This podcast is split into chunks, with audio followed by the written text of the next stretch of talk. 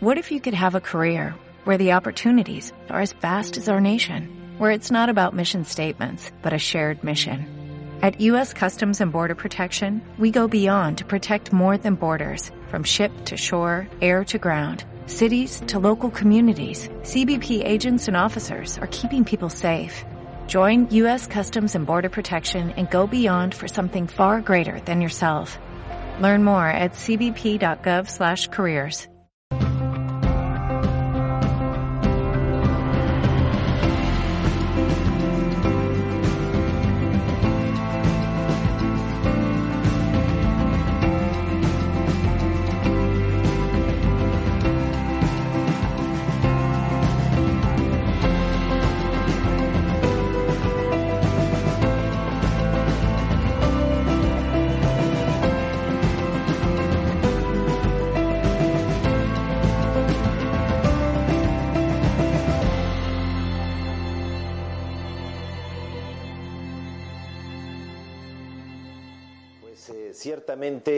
Confucio hace más de 2500 años atrás decía una imagen vale más que mil palabras, pero una imagen sin por lo menos una palabra tampoco eh, está de más. Así que quería en esta ocasión hacer la presentación del libro apoyado en ciertas imágenes para que ustedes de alguna manera se compenetraran con los lugares que se mencionan en este libro.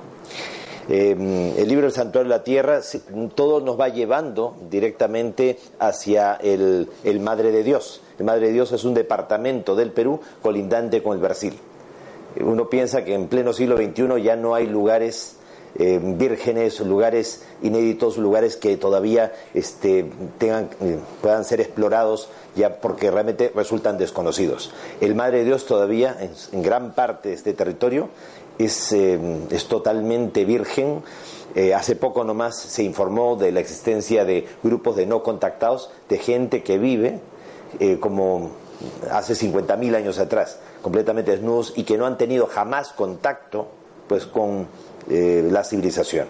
Entonces, para que ustedes se den una idea, en esos lugares hemos estado con permiso del gobierno, con el permiso de las comunidades indígenas, acompañados también por las comunidades indígenas en estos lugares increíbles.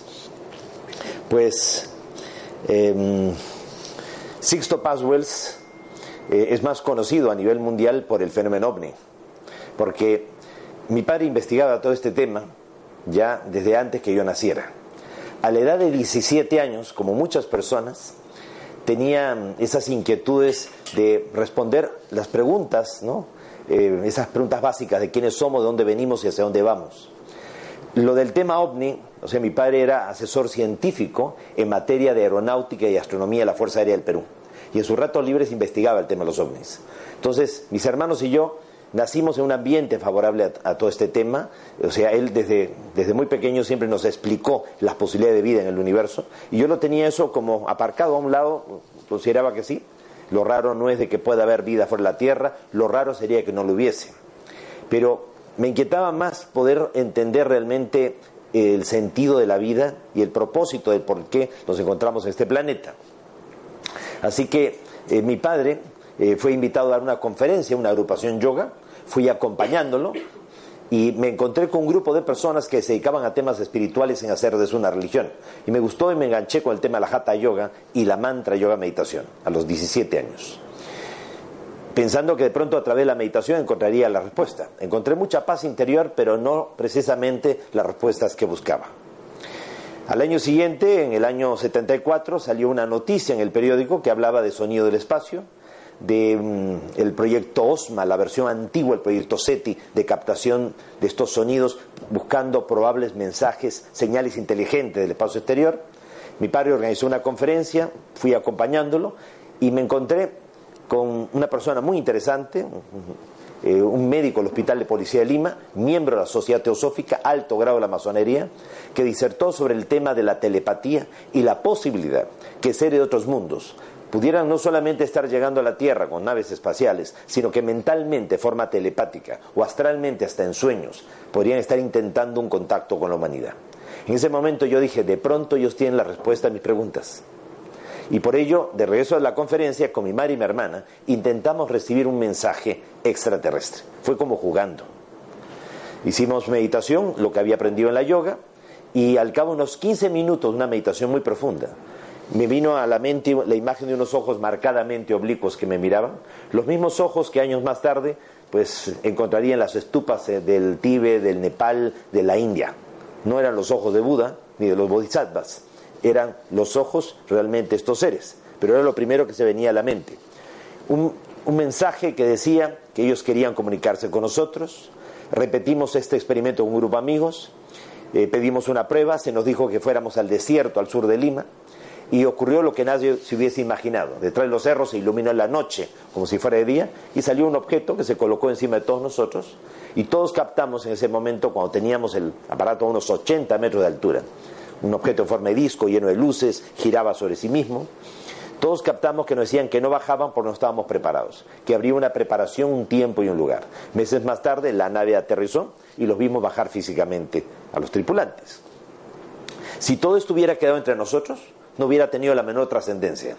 Lo interesante es que ese año Juan José Benítez, JJ Benítez, em, periodista de la agencia EFE, fue enviado al Perú a cubrir la insólita noticia de este grupo de jóvenes que decíamos tener contacto extraterrestre. Él nos acompañó al desierto y tal como nuestros mensajes lo decían, iban a aparecer, él vio dos objetos voladores no identificados haciendo evoluciones en el cielo y esto lo impactó, lo impresionó tanto que regresó aquí a España pues lo publicó a través de una serie de artículos de la Gaceta del Norte, em, lo declaró también a través de Televisión Española y publica su primer libro, OVNIS SOS a la Humanidad, de editorial Place Janés, que hizo que nuestro grupo fuera conocido a nivel mundial. Pues a lo largo de 43 años creo haber encontrado las respuestas a mis preguntas. ¿Quiénes somos? Somos polvo de estrellas, somos simiente estelar. Eh, a lo largo de la historia eh, planetaria, eh, podríamos decir que hemos sido sembrados en este planeta. Estos seres que vienen desde tiempos, o sea, desde distancias enormes y a lo largo de estos, de toda la historia planetaria, estos seres realmente eh, no es que sean parecidos a nosotros, nosotros somos parecidos a ellos. ¿Por qué? Porque ellos han venido, han intervenido a lo largo de toda la historia humana. Somos el resultado de más de un experimento genético extraterrestre. Ha habido hibridación y mestizaje, naufragios estelares, colonizaje y hasta deportación de extraterrestres a nuestro mundo. Y que si no tomamos en cuenta el eslabón extraterrestre, ese eslabón perdido está en las estrellas, pero la historia de mañana no tiene ni pie ni cabeza. Em, eso es lo que somos, siembra de vida extraterrestre, de donde venimos, del cosmos, y algún día tendremos que volver hacia allá para reencontrarnos con nuestros progenitores. Y tenemos una misión, tenemos un rol, y eso también es lo que he venido o hemos venido como grupo entendiendo a lo largo de estos 43 años de contacto. Durante estos 43 años, 10 veces hemos invitado a la prensa a encuentros programados con anticipación. Los periodistas han sido testigos imparciales y objetivos de la realidad de estos contactos. La última vez que invitamos a la prensa fue en el mes de, julio del año 2014 eh, Periodistas de Televisa y de varios medios de comunicación de México nos acompañaron a un lugar eh, público, un lugar abierto, este, como es en este caso las pirámides de Teotihuacán, o sea, un lugar realmente donde van miles de turistas todos los días. Y allí, delante de todos esos miles de turistas, 55 personas, eh, gente que hace meditación junto conmigo ahí en México, nos pusimos a meditar y estaban ahí los periodistas y ellos pudieron atestiguar, el vídeo está colgado en YouTube, aparecen seis objetos haciendo evoluciones a plena luz del día, entre las 10 y media de la mañana y las 5 y media de la tarde. Lo interesante del vídeo no es tanto las filmaciones, que ahí están, sino el testimonio de los periodistas, de cómo va cambiando. Cuando ellos llegan, pues naturalmente con mucha ironía, sarcasmo, dicen, bueno, Sixto Paz nos ha dicho que algo va a pasar, quién sabe. Pero al final del vídeo ellos dicen, es que fueron seis objetos, esto fue increíble. Ahora, ¿qué es lo que se ha podido mostrar durante estos 10 convocatorios a la prensa a lo largo de 43 años? Primero, que no estamos solos. Segundo, de que estos seres realmente vienen observando a la humanidad a lo largo de toda la historia planetaria. Y ellos no van a hacer por nosotros lo que nosotros podemos o debemos hacer por nosotros mismos. Lo interesante es saber de que si estos seres han logrado pasar etapas de crisis de crecimiento, como la que nosotros estamos viviendo en la actualidad, nosotros no tenemos por qué pensar que nos vayamos a destruir. Si ellos lo lograron, ¿por qué nosotros no? Hace un mes y medio me encontraba eh, dando conferencias en Chile estaba en La Serena y fuimos al Valle Elqui, que es una zona realmente de mucha observación ovni. Entonces eh, hicimos una convocatoria a la gente que quisiera acompañarnos, dimos conferencias en todas las comunas o comunidades que hay en las poblaciones y realmente pues allí en Chile hay una comisión de investigación del fenómeno ovni, ¿no? Eh, integrada por científicos, integrada por los militares, así que hay una movida muy interesante con respecto al tema ovni. Estando nosotros allí con la gente en el Valle del Elqui, pues tuvimos avistamientos a plena luz del día, todo el mundo lo vio. Y esto salió después en los periódicos, el objeto está aquí. Oh, bueno, aquí tengo, es un cilindro que está ahí. Recuerden que hay 167 formas diferentes de objetos.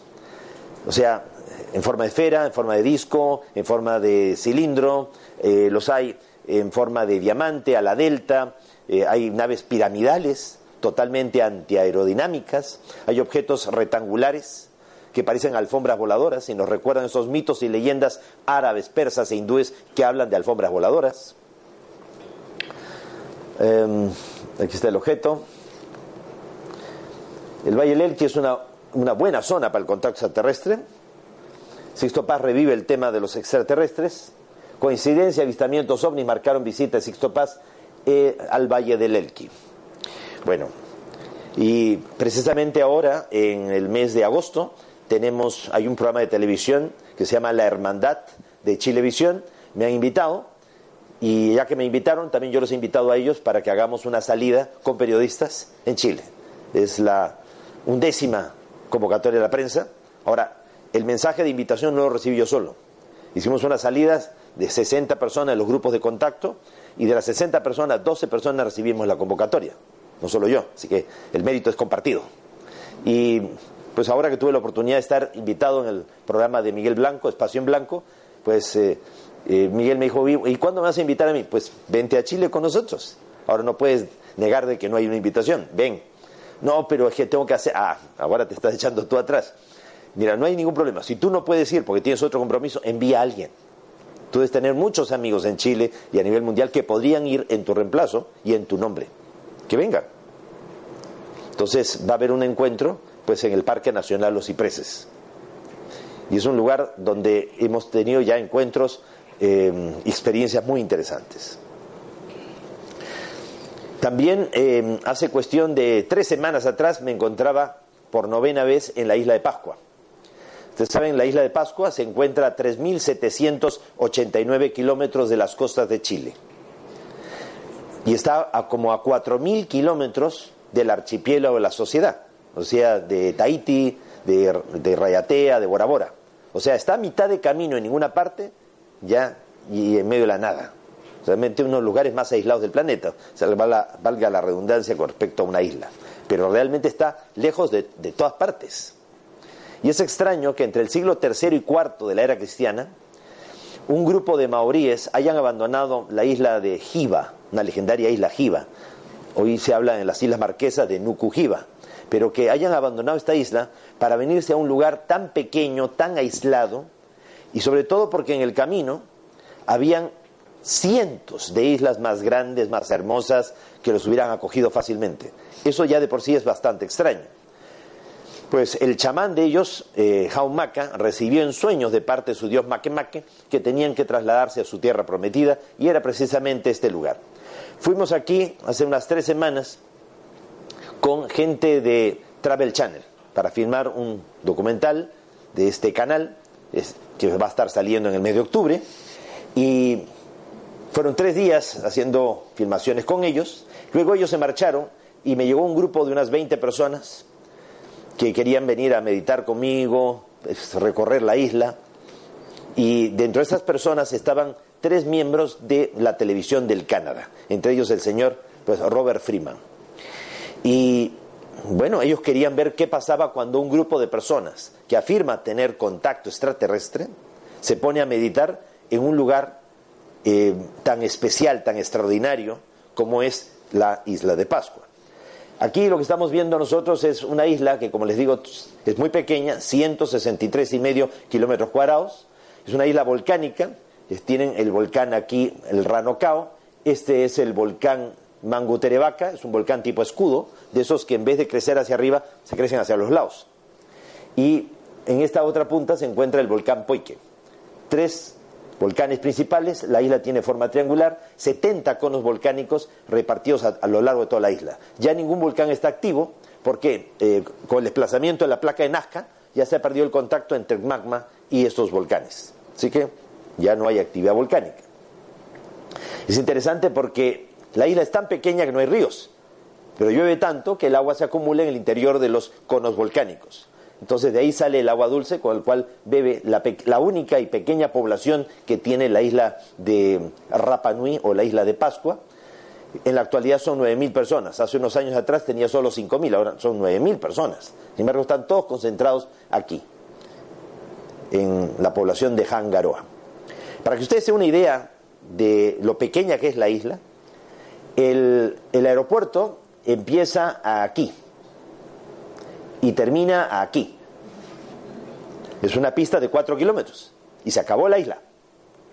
O sea, si el avión no frena mucho, se va de la isla. ¿Ya? Entonces, ahora, obviamente no es la parte eh, más ancha, o sea, podríamos decir más ancha de la isla, hay otras partes un poquito, un poquito más anchas. Pero la isla es muy pequeña. Pero en toda la Polinesia no hay tantos monumentos arqueológicos como en esta isla si es la más pequeña de todas. ¿Ya? ¿Por qué tiene 250 plataformas ceremoniales llamados ajus? 887 estatuas que pesan entre 75 y 85 toneladas. La más grande de todas pesa 180 toneladas y mide 23 metros de largo. Imagínense. Bueno, em, en este lugar nos pusimos a meditar aquí, aquí en el borde del cráter del volcán Ranocao, cerca de la aldea ceremonial de Orongo, donde se hacía todo el ritual, todo el ceremonial del Tangatamanu, del hombre pájaro. O sea, los diez clanes de la isla tuvieron a resolver sus diferencias haciendo unos, una suerte de Juegos Olímpicos, llamado pues el ceremonial del Tangatamanu. Cada uno de los clanes nombraba a un atleta durante todo un año se preparaba para que em, en este ritual y ceremonial del hombre pájaro eh, bajaran estos jóvenes eh, el acantilado de 400 metros de altura, vertical, y se fueran nadando hacia unos islotes que están como a dos kilómetros y medio de, de la isla principal, se encaramaran en las piedras llenas de conchas como pudieran y llegaran a los nidos del gaviotín pascuense, tomaran el huevo del manutara, el huevo del gaviotín, se lo amarraran, o sea, se lo colocaran con una, con una tela de vegetal en la frente, y luego nadaran de regreso los dos kilómetros y medio. Dicho sea de paso, aquí harto tiburón. Por lo cual no es, llegar, no es fácil llegar con el huevo puesto. Pero lo que no es fácil es llegar. Y después tener que subir 400 metros vertical, roca volcánica, toda cortante. Llegar aquí, a dicho de paso, las olas son inmensas. Hay olas de 5 o 6 metros de altura y este, con una violencia, ustedes no se imaginan, o sea, golpean contra el acantilado. Si tú realmente no calculas bien, la ola te aplasta contra el muro con huevo y todo. Entonces, subes aquí y cuando llegas aquí arriba, tienes que llegar con el huevo intacto lo entregas al jefe de tu clan. Y el que gana es el jefe del clan, no ganas tú. Claro, a ti te dan como premio la chica más guapa de la isla. Pero que el que gana es el jefe del clan que pasa a ser el Ariki, el rey de la isla, por un año. Entonces recordarán ahí que en Venecia nombraban el alcalde durante un mes. Solamente duraba un mes el alcalde. Pues aquí por lo menos duraba un año. ¿Ya? Entonces, nosotros nos pusimos a meditar aquí. Ahí me encuentro en el borde del cráter del volcán. El volcán tiene un kilómetro y medio de diámetro. Y les digo, ¿no? Es agua dulce. Y estas plantas que ustedes ven sobre el agua dulce son totora. Totora ya es una planta propia del lago Titicaca, que está a casi 4.000 kilómetros de distancia de este lugar. ¿Cómo llegó la Totora al interior de los cráteres del, de los volcanes propiamente de, de, la isla de Rapa Nui? Pues eso es lo interesante. Entonces estamos aquí, hay un, somos un grupo, unas 20 personas, ya 17 eh, menos, o sea, si descontamos a los tres canadienses, ellos habían traído equipos de última generación, esto ha sido poco más de tres semanas atrás, eh, cámaras infrarrojas, cámaras ultravioleta, HD, 360 grados y todo. Está tomado de día, 11 de la mañana, pleno sol, solamente con infrarrojo y, ultravioleta, se capta a kilómetro y medio en, dentro del volcán este objeto que está sobrevolando. El objeto, pues, eh, tiene luces, está allí, pero el ojo humano no lo capta.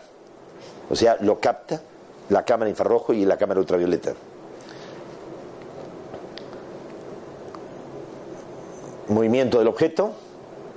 Eh, de la televisión del Canadá nos cedió estas imágenes para que las podamos utilizar. Ellos lo filmaron.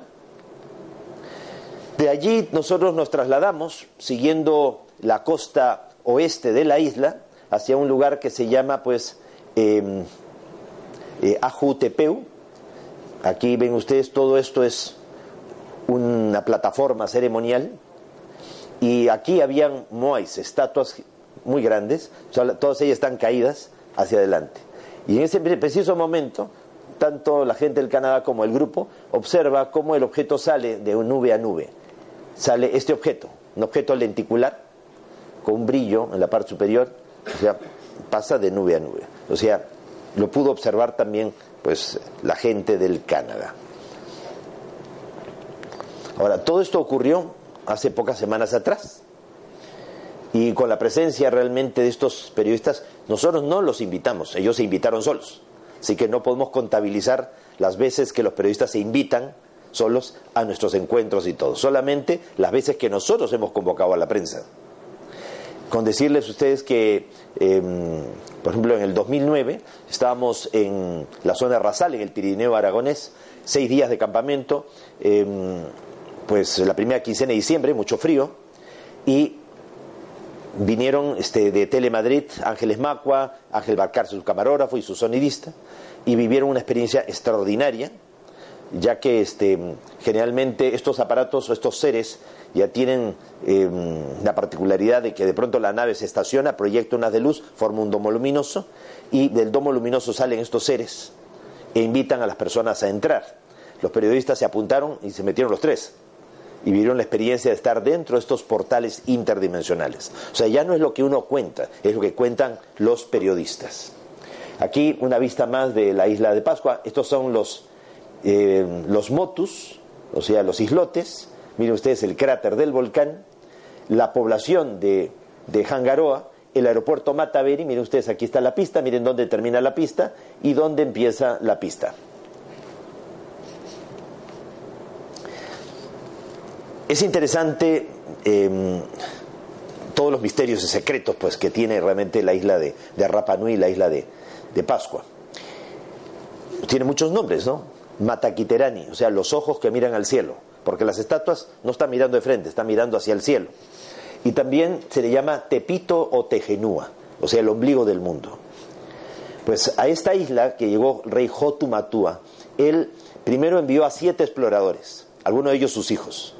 Y después, cuando ellos encontraron la isla, le avisaron al rey y el rey con los catamaranes llamados pajis llegan a la isla. El rey Jotumatua, entre el siglo III y IV la era cristiana, venía trayendo entre sus cosas unas 60, 70 tablillas cojao rongo rongo, que son estas tablillas que ustedes están viendo aquí. Y tienen unos jeroglíficos muy peculiares. Con decirles a ustedes que en la desembocadura del río Indo, en el Pakistán, en las ciudades de Mohenjo-Daro y Arapa, que tiene una antigüedad de 5.000 años, se han encontrado los mismos jeroglíficos. Estos son los de la isla de Pascua, estos los de Mohenjo-Daro y Arapa, son exactamente, o sea, no es que de cada 10 símbolos hay uno que coincide, se parece, no. O sea, la coincidencia es total. Todos los símbolos se repiten. Y hay una diferencia, miren ustedes, de 3.000 años entre un lugar y otro. ¿Dónde está el Pakistán? ¿Dónde está la isla de Pascua? ¿O dónde estaban las Islas Marquesas? ¿Cómo pueden estar conectados entre sí? ¿Cómo puede ser que reproduzcan exactamente la misma simbología? En el año 2006, a través de los mensajes que nosotros recibimos a través de las técnicas de la meditación, pues estos seres nos pidieron que fuéramos a la isla de Pascua para que pudiéramos conectarnos con la historia oculta del planeta. Eh, a último minuto, un psiquiatra, el doctor Mario Duzuel, asesor del CEFA, de la Comisión de Investigación de Fenómenos Anómalos de la Fuerza Aérea Chilena, se enteró de que íbamos a ir para una experiencia de contacto, ¿no? Y me llamó por teléfono, me dijo, don Sixto, me he enterado que ustedes van a ir a la isla de Pascua, que es parte de la quinta región de Chile, es territorio chileno, ¿podría acompañarlos como escéptico, como observador? Y yo le dije, mire, doctor, hace muchísimos años que hay gente que considera que necesitamos, no solo yo, todo nuestro grupo, un psiquiatra urgente. Entonces, qué mejor que usted se ofrezca voluntariamente a acompañarnos. Entonces, él vino y claro, el único prerequisito, la única condición es que él debía meditar con nosotros. Así que ya se imaginan cómo a las 7 de la mañana, todos los días el hotel, el pobre psiquiatra tenía que estar meditando con nosotros. Entonces, em, delante del psiquiatra, en una de esas meditaciones, recibí el mensaje psicográfico de escritura automática que decía a qué hora, qué día y en qué lugar de la isla iban a aparecer. Él en ese momento, al verme recibir y después escuchar la lectura del mensaje, debe haber pensado, están peor de lo que yo imaginaba, ¿cierto? Entonces, recibimos que al pie del volcán Poike, al lado del Aju Tongariki, donde hay 15 moais que están en la actualidad de pie, que han sido vueltos a colocar en su lugar, o sea, toda la plataforma fue puesta en valor gracias al apoyo del gobierno del Japón, pues ahí nos encontramos con el psiquiatra, pues ahí se iba a dar este avistamiento de dos ovnis. Ahí está el, psiquiatra, pues estuvimos en el lugar, pero el día anterior junto con el psiquiatra, nos fuimos al aeropuerto Mataverí, estuvimos en contacto con los militares del aeropuerto y les contamos que al día siguiente, pues en, al pie del volcán Poike, al lado de la Jotongariki, íbamos a tener un encuentro, un avistamiento de ovnis. Ellos dijeron que qué interesante, vamos a estar atentos, dijeron los militares. Pues eh, estuvimos en el lugar, aparecieron dos objetos. Lo interesante es que éramos 25 personas de las cuales pues estaba también el guía local, el señor Terangui, de la agencia Acuacu. Acuacu significa eh, espíritu, espíritu. Entonces allá son muy supersticiosos con respecto a los espíritus. Y estaba también el señor Daniel, el chofer del, del, del bus que nos había llevado a todos. Los dos se fueron corriendo y se colocaron debajo del bus, del miedo que les dio ver los objetos. El psiquiatra quedó tan fuertemente impactado que al día siguiente, cuando Llegamos al aeropuerto, salen los militares, la torre control, y me saludan y me dicen, don Sixto, fue espectacular. Lo tenemos filmado en la pantalla del radar. Entonces el psiquiatra dijo, ya no puedo argumentar que fue histeria colectiva ni alucinación. Hoy el psiquiatra ya no es más asesor científico de la Comisión de la Fuerza Aérea de Chile del tema OVNI, pero es parte de nuestro grupo y medita todos los días. Al año siguiente, en el 2007, volvimos a la isla de Pascua y ni bien bajamos del avión de LAN Chile en el aeropuerto Mataveri, ahí estoy señalando, esto es el borde del cráter del volcán Ranocao, que protege realmente el viento y todo, pues el aeropuerto. Aquí está el objeto que ha salido a plena luz del día, estamos hablando del mediodía, estoy señalándolo, estamos siendo recibidos en el lugar. Miren ustedes el objeto ovalado, Aquí se ve casi como un disco. Está nuevamente el objeto. Los militares que estaban ahí también siendo testigos. Esto está en vídeo. Ustedes entren a un canal de YouTube que tiene mi nombre, Sixto José Paz Wells, y buscan el video de El OVNI en la isla de Pascua. Y ahí aparecen los militares, ¿ya? y ellos inmediatamente hablan con la torre control. Este, Ustedes están viendo lo que nosotros estamos viendo. Entonces la torre control dice, ahora lo veo. ¿Ya? ¿Y qué es? Ni idea. Entonces, todos ellos fueron testigos del avistamiento del ovni. El objeto mutó, cambió de forma. Pasó de ser ovalado a un disco, terminó siendo un objeto triangular con esferas en la panza. Y en el momento en que estamos viendo todo esto, pues a miles de kilómetros de distancia, miles de kilómetros de distancia, en Inglaterra estaba apareciendo este agroglifo en la localidad de Alton Barnes.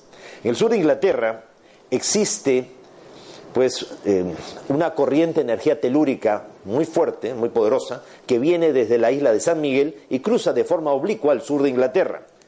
Pues nuestros antepasados, la gente en la antigüedad, hace 5.000 años atrás, sabían que había esa corriente de energía telúrica y colocaron los más imponentes monumentos megalíticos tipo Stonehenge, Avebury, Silbury Hill a lo largo de toda esa línea de corriente de energía telúrica. Pues las piedras fueron traídas de Gales, o sea, de las canteras, estaba en Gales, a 400 kilómetros de distancia de la llanura de Salisbury. Arrastraron hace 5.000 años atrás piedras de 20, 50, 60 toneladas, 400 kilómetros, para ponerlas en ese lugar. Hubiera sido más fácil que hicieran el monumento al lado de la cantera, pero no tenía sentido ahí, pues. Entonces, y a fines de los años 60, eh, a fines de los años 70, comienzo de los 80, empezaron a aparecer primero en Australia, luego el sur de Inglaterra, y en la actualidad en más de 35 países, un fenómeno que es parte del tema ovni, que es el, fenómeno de los agroglifos, de los círculos de los campos de cosecha. ¿Cómo se sabe que esto no es un fraude hecho por dos viejitos jubilados ingleses con un palito y una cuerda, que de noche oscuras pues, se ponen a hacerlo? Primero porque esto aparece al lado de monumentos prehistóricos. En todo el sur de Inglaterra, en esta zona de la corriente de energía telúrica, pues hay medio centenar de figuras en el paisaje cubiertas de piedra caliza para ser visibles del cielo, siempre con un ángulo de inclinación en las colinas para ser observado desde el cielo. Figuras de caballos, figuras de personas. Y esto está resguardado por la policía y por el ejército. No hay nadie que pueda acercarse a este lugar sin que la policía y el ejército no lo detecten porque pues son arqueológicas. Entonces, tanto los agricultores con sus mastines ahí, que son capaces de destrozar a, cualquiera, como la policía y el ejército, inmediatamente eh, reaccionaría si alguien se pone a hacer esto sobre los campos de cereales. Y era el mismo objeto que estábamos viendo nosotros en la isla de Pascua en ese momento. Claro, algún escéptico va a decir, seguro que pusieron a un grupo, a gente de su grupo en Inglaterra haciendo la figurita para que después coincidiera. Se puede pensar cualquier cosa, pero no es así. Eh, han sido nueve veces a lo largo de todos estos últimos años que hemos estado en la isla de Pascua y hemos tenido experiencias, avistamientos muy, muy interesantes. Es un lugar mágico, se los recomiendo realmente tanto, no solamente por el tema ovni, sino por el tema de portales interdimensionales, conexiones con otras realidades. La isla de Pascua es único. Bueno, toda la historia de la isla de Pascua, podríamos decir que la base sobre la que todos los libros científicos, sobre todos los estudios se apoyan, es sobre el libro de, la isla de Pascua del padre del sacerdote misionero alemán Sebastián Engler. Él fue el que escribió, eh, en base a em, haber entrevistado a los, a los pocos sobrevivientes de, de, la isla de Pascua, o sea, a los, podríamos decir, los originarios los que mm, las familias originales, las pocas que han sobrevivido, pues de la mortandad, de las epidemias, de la esclavitud, de todo. Lamentablemente, el padre alemán Sebastián Engler empieza su libro diciendo, este pueblo primitivo, con ideas grotescas, entonces no puedes tener realmente acceso a la verdad con semejantes prejuicios.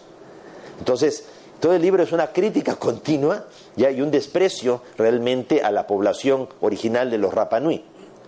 Y realmente el tiempo demuestra que los Rapanui eran un pueblo muy sabio. O sea, los maoríes llegaron a moverse, eh, o sea, eran navegantes insignes, conectaron Hawái, Nueva Zelanda y la isla de Pascua. Miren el triángulo tan inmenso del Pacífico. Ellos construyeron los catamaranes, estas embarcaciones doble quilla de alta velocidad, los pajis se movían conociendo las estrellas, tenían un conocimiento astronómico espectacular y además eh, era un pueblo ecologista. Se vinieron trayendo sus gallinitas desde, desde la isla de Jiva, sus plantitas, y como la isla donde su dios Maquemaque los quería era una isla realmente muy expuesta a los vientos que arrastran la sal y queman las plantas, ellos construyeron los llamados eh, manabáes, que son estos círculos de piedra en donde tienen las plantitas adentro como pequeños viveros y con ello comenzaron realmente a extender realmente la, vegetación que a ellos les interesaba. Aparte, cultivaron en el interior de, los cráteres volcánicos eh, que estaban bien resguardados, al interior de cuevas ¿no? que tenían los techos caídos, aprovechando la humedad que había.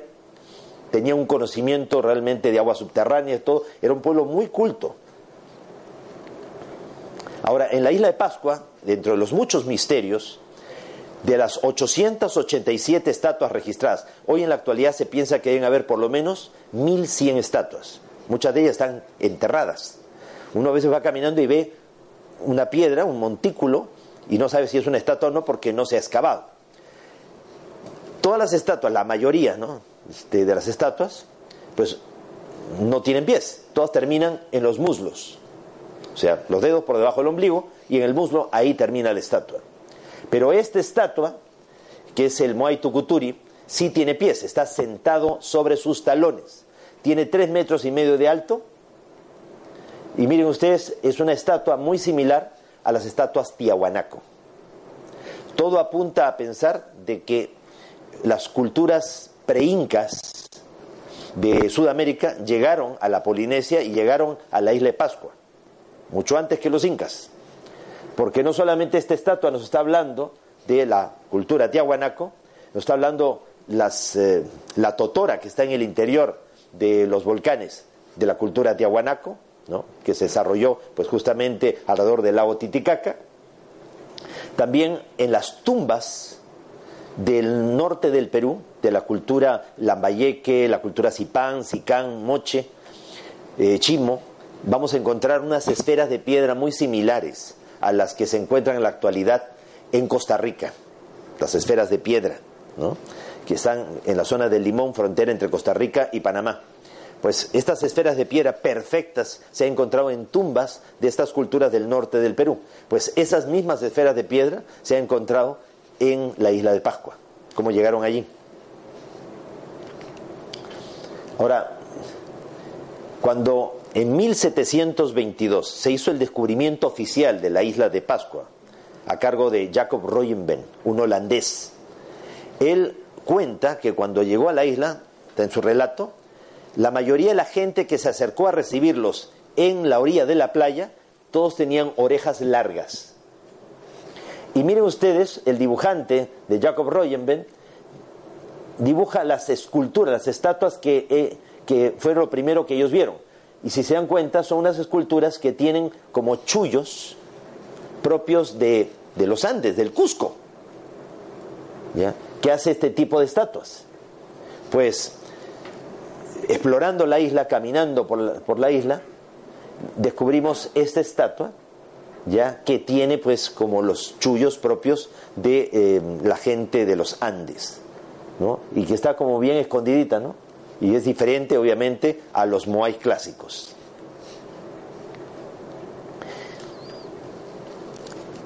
Cuando tú llegas a la isla, los guías locales, cuando tú lees los libros que se han escrito sobre la isla de Pascua, todos te dicen que cuando moría un ariki, cuando moría un rey, un jefe de clan o el jefe de la isla, inmediatamente se le construía, se le tallaba un moai. Y se llevaba después ese moai, ¿no? caminando, lo llevaban hacia su emplazamiento en los Ajos. Quedaba de espaldas al mar, mirando hacia tierra firme, protegiendo el clan o las poblaciones. Pero lo curioso es que en las faldas del volcán Rano Raraco, que es la cantera de los Moai, hay casi 400 estatuas inacabadas. Si cuando se moría se tallaba uno, ¿cómo puede haber 400 estatuas? O sea, ni que estuvieran ofertando pues un stock amplio por si acaso, y ahí venía el rey y bueno, quiero esta, ¿no? Quiero esta otra, ¿no? Realmente va en contra de la explicación que generalmente se da. Miren ustedes, producción en serie. Miren, toda la montaña están todas las estatuas ahí, una tras otra, listas para salir justamente al mercado. Pero la información que se tiene, lo que está en los libros es que cuando se moría se le mandaba hacer su estatua. Recién ahí. ¿Por qué tantas estatuas juntas? El tamaño de las estatuas. Ya vieron ustedes que las estatuas están enterradas. En las décadas de los años 50 Thor Heyerdahl y la expedición este, noruega excavó uno de los Moai que están en las faldas del volcán Rano Raraku. Aquí están las manos, aquí está el ombligo y el muslo termina aquí, aquí se acabó la estatua. Pero miren el tamaño de estatua que es, la cantidad, o la gran parte de la estatua que está enterrada, pues en el lugar.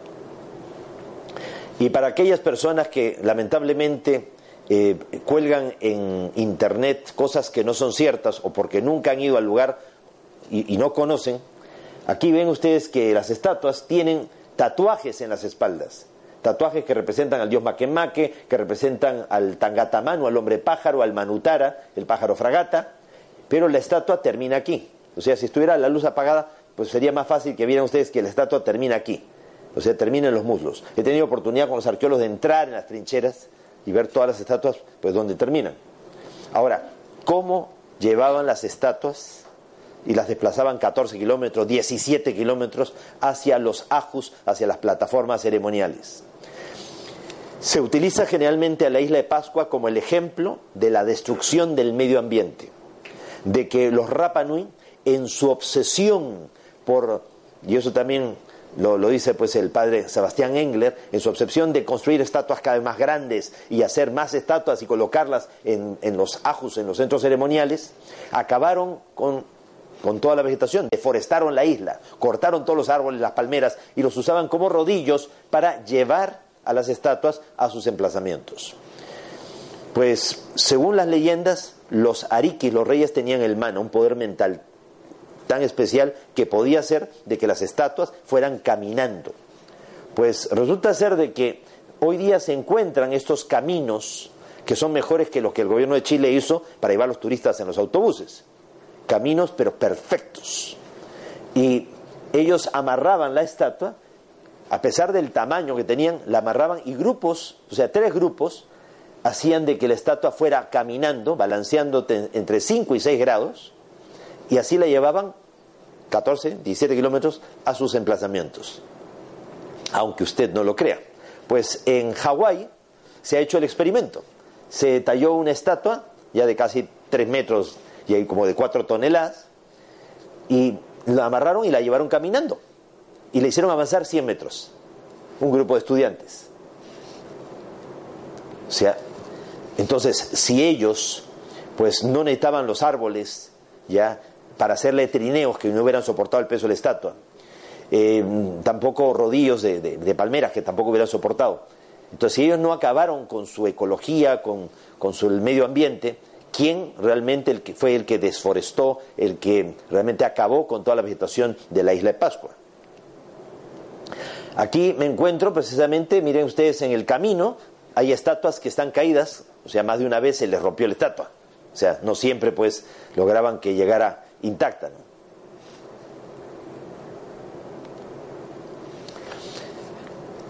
Tanto el padre Sebastián Engler como todos los investigadores y todos los relatos que hay dicen de que en el siglo XVI, 1500, hubo guerras tribales que terminaron por destruir todos los ajos y centros ceremoniales y derribar todos los moais. O sea, comenzaron a pelearse entre ellos y lo mejor que pudieron hacer fue derribar sus moais. Es como ahora que se dice de que eh, la rivalidad que hay entre chiitas y sunitas, no tanto en, sobre todo en Irak, más que en Irán, pues está haciendo que se pongan bombas, pues hasta en las propias eh, mezquitas. Jamás un musulmán, por más que sea chiita o sunita, va a poner una bomba en las mezquitas. Entonces, ¿quién lo está poniendo? Se malacía. Recuerdan ustedes que en la época de George Bush, cuando la Segunda Guerra del Golfo Pérsico, desaparecieron 40 toneladas de explosivos de los arsenales norteamericanos allá en Bagdad. Y el senador norteamericano le dijo, este, señor presidente, ¿qué ha pasado? ¿Cómo puede ser posible que hayan desaparecido 40 toneladas de explosivos? Son 40 toneladas nomás, no, pasa nada. Y comenzaron a aparecer los coches bomba y todo ahí en Irak. Qué raro, ¿no? O sea, claro, yo voy a la casa de un vecino que me cae mal, ya le tiro, las, le tiro piedras, le rompo varios vidrios y dejo las piedras en el jardín del otro vecino. Entonces sale y dice, mira, me han tirado, me han roto los vidrios y todo, caramba, ¿cómo puede ser posible? Oiga, vecino, y están las piedras ahí, ¿usted por qué me rompió? No, yo no rompí, y las piedras aquí, y se ponen a pelear entre ellos, y yo feliz y contento, ya conseguí que se pelearan entre ellos. Así un poquito lo que está pasando allá. Bueno, Se dice entonces que hubo guerras tribales. Falso. Que cayeron el canibalismo porque acabaron con todo el medio ambiente. Ellos no lo acabaron. Falso. No es cierto lo del canibalismo. Lo de los huesos humanos, cráneos humanos, es porque ellos no incineraban a todos los cuerpos. Ellos tenían cuevas familiares donde guardaban cráneos y huesos. Yo he entrado en esas cuevas, he visto, ¿no? con la autorización de los Rapanui, he visto los cráneos humanos, los huesos metidos, y hemos entrado justamente con el Travel Channel. Sin embargo, la impresión que se llevó el mundo occidental, los barcos tanto ingleses, holandeses, alemanes, norteamericanos, españoles que llegaron a la isla de Pascua, es que había eh, canibalismo, porque había muchos cráneos humanos metidos en cuevas. Eran sus osarios, eran sus tumbas particulares, familiares. Y eso de que ya se habían derribado todos los Moai y se habían destruido todos los centros ceremoniales en el siglo XV, producto de esas siglo XV, XVI, de 1500 y este, entre 1400 y 1500, producto de, estas guerras y conflictos, es falso. Y sin embargo está en todos los libros. Miren ustedes, en 1770, en la expedición española a cargo del capitán de fragata Felipe González de Aedo, llegan a la isla y cartografían toda la isla. ¿Y qué es lo que encuentran? Los moais de pie con sus pucaos encima. Estos pucaos eh, no son gorritos. Lo que pasa es que los pascuenses usan el pelo largo y se lo amarran tipo cebolla. Entonces, estos pucaos son de piedra escoria roja, traída de las canteras del Punapau. Y cada una de estas, estos como sombreritos o peinaditos, pesan dos toneladas y media. Así que no solamente había que llevar la estatua caminando 14 kilómetros, 17 kilómetros, ponerla de pie encima de los, de, mm, justamente de los ajus, sino encima ponerle el gorrito o el peinadito encima. Y en 1770 todavía estaban los Moai de pie. En 1774, el capitán Cook llega a la isla de Pascua y viene acompañado de un dibujante alemán, William Hodge, y él dibuja lo que ve. ¿Y qué es lo que ve? Las estatuas de pie con sus pucaos encima. Pero no que ya en el siglo XVI, el siglo XV, se habían derribado todos los Moai, ya se habían destruido todos los ajos. ¿Y esto? La Perú, un diplomático francés, llega a la isla de Pascua en 1786 y encuentra los Moai de pie con sus pucaos encima y los dibuja. Es más, la Perú presenta esto, sus descubrimientos en la isla de Pascua, y se puede ver claramente cómo toda la vegetación de la isla estaba completa. Los árboles, las palmeras, todo estaba en su lugar. En 1786. No que habían habido guerras tribales, no que habían acabado con el medio ambiente, que habían caído en el canibalismo. ¿Cómo puede ser posible un pueblo experto navegante y siendo todo el, mar alrededor de la isla de Pascua tan lleno de, todo tipo de peces? Es impresionante este, la cantidad de peces que hay. Con decirles a ustedes que un, filete de, este, de pez vela o de atún, ¿ya? Pues no vale nada, realmente baratísimo ahí en la isla de Pascua. O sea, lo, lo más caro son las verduras. Entonces, ¿cómo puede haber caído en el canibalismo? ¿Quién dice eso? ¿A quién le consta? Pues realmente, ¿quién acabó con la vegetación de la isla de Pascua? ¿Quién destruyó realmente los Moai? El Moai Joa Hakananaía, robado de Orongo el 7 de noviembre de 1868 y trasladado en el barco inglés HMS Topaz, capitaneado por Richard Asmond Powell, quien lo llevó al Museo Británico en Inglaterra. ¿Mm? Eso en 1868. 1886, el barco norteamericano Us Mohican, pues saqueando todas las casas de Orongo para llevarse todas las pinturas rupestres, las estatuas, todo lo que se podían llevar. Ah, pero ellos eran un pueblo ignorante, un pueblo verdaderamente eh, con ideas este, poco, eh, poco civilizadas y todo. ¿Quién es el poco civilizado ahí? En 1872, Pierre Loti, marino francés, acompañó a la fragata La Flor a la isla de Pascua. En 1872, supuestamente en 1860 pues, eh, y 1862 llegaron barcos esclavistas a la isla de Pascua y se llevaron a todos los, em, a todos los ariquis, a los jefes de los clanes, al arique principal, a todos los hombres cultos que eran capaces de poder leer las tablillas cojao rongo rongo, y se llevaron a la cuarta parte de la población y que no superaba las 4.000 personas y quedó la isla en el caos absoluto.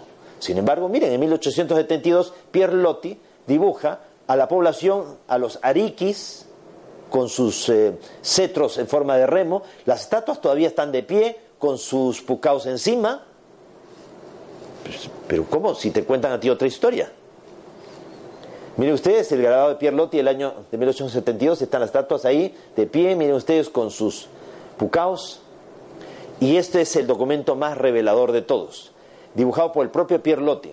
El momento en el cual la Marina francesa, miren con sus fusiles y todo, comienzan a derribarles uno a uno los Moai de la isla de Pascua, los franceses. Ya para esto, en 1862, los misioneros católicos franceses, al ver la veneración que tenían los Rapa Nui por sus eh, tablillas cojao rongo rongo, se las pidieron que se las mostraran, que las reunieran todas, las sacaron de las cuevas y todo, y se las quemaron. No estoy hablando de Torquemada, no estoy hablando de la Edad Media, la Inquisición. Estoy hablando de 1862. Por orden del obispo, las quemaron. Entonces, ¿quién realmente destruyó la isla de Pascua? ¿Quién quiso acabar con la, con la cultura Rapanui? El mundo occidental, el mundo civilizado. Y mire ustedes, toda la población ya está pero frenética, están pero desesperados. Y miren cantidad de gente que supuestamente ya no había casi nadie en la isla. O sea, nada de la historia que se nos ha contado en la isla de Pascua es real. Esto lo he contado ya en la isla de Pascua y la directora del, del museo del padre Sebastián Engler, como la directora de la biblioteca, me han pedido por favor urgente que les envíe dos ejemplares de la novela para tenerlo ahí en un lugar como importante y destacado de así que yo he dicho yo se lo voy a llevar personalmente no se preocupen dentro de poco. Cuando, cuando llegó, como le decía, Jacob Royman a la isla, cuando llegó este, el capitán Cook, cuando han llegado a Edo, este, mm, la Perú, Pierlotti, la mayoría de la población eran orejas largas. En 1920 murió la última de las orejas largas de la isla. Y en todos los libros te dicen que en las guerras tribales, los orejas cortas, los Hanao Momoko, eh, mataron o acabaron y extinguieron a los Hanahuepe, a los orejas largas. Solamente se logró salvar uno, Ororoina, y se escondió. ¿Cómo puede ser posible que llegan los europeos y lo primero que encuentran son que la mayoría de la población son orejas largas? Cuando supuestamente ya hacía 200 años atrás se habían extinguido. Entonces hay cosas que no encajan. ¿Por qué nos quieren dar una historia que realmente no corresponde a la realidad? Los barcos eh, europeos y norteamericanos, incluso los barcos balleneros, llegaban a la isla, mataban gente, eh, secuestraban mujeres y usaban la madera para arreglar sus barcos y después lo utilizaron como carbón. Por eso se acabó la, vegetación de la isla. Pero no la acabaron ellos. ¿Mm? Ahora, cuando Francisco Pizarro llegó al Perú, venía acompañado de varios cronistas uno de ellos Pedro Sarmiento Gamboa. Y este cronista aprovechó para entrevistar a los patricios de los incas, a los nobles de las descendientes de los linajes de las panacas reales, y ellos le contaron, o sea, esta, esta gente noble tiene las orejas largas, o sea, les llaman los orejones. Y ellos le contaron de que en la época del Inca Tupac Yupanqui, Tupac Amaru, Amaru significa serpiente, Tupac Amaru Inca Yupanqui, el padre de Huayna y abuelo de Huáscar y Atahualpa, este inca extendió el imperio de tal manera que abarcó Ecuador, Colombia, Perú, este, la mitad de Chile, el norte de Argentina, Bolivia, y en todo ese territorio tan vasto solamente habían 12 millones de personas, nada más. Entonces él quiso expandir aún más el imperio hacia el antisuyo, hacia la selva. El sol cuando sale por el este es anti, o sea, al mediodía es inti, cuando se sumerge en el mar es conti. Por eso la expedición de Thor Heyerdahl con Tiki, Conti el mar, Tiki, las estatuas de la Polinesia, que en la isla de Pascua adquieren ese nombre, eh, podríamos decir, em, original de los Moai.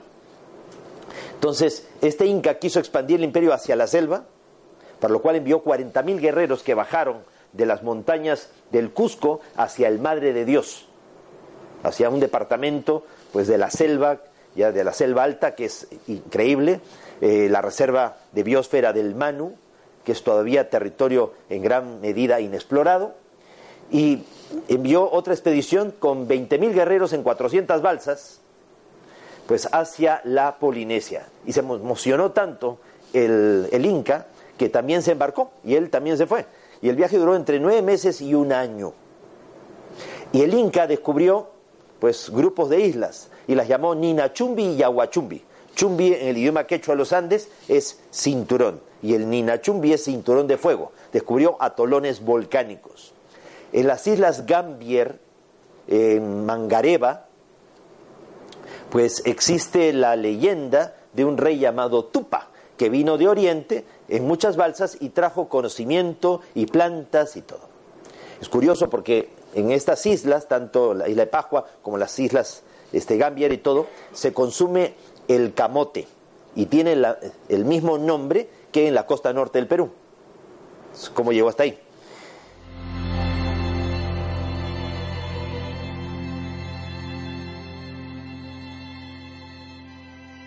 ¿No se merece tu familia lo mejor? Entonces, ¿por qué no los mejores huevos? Ahora, Egglands Best están disponibles en deliciosas opciones. Huevos clásicos, de gallina libre de jaula y orgánicos de Egglands, que ofrecen un sabor más delicioso y fresco de granja que le encantará a tu familia. En comparación con los huevos ordinarios, Egglands Best contiene la mejor nutrición como 6 veces más vitamina D, 10 veces más vitamina E y el doble de omega 3 y B12. Solo Egglands Best. Mejor sabor, mejor nutrición, mejores huevos. Visita egglandsbest.com para más información.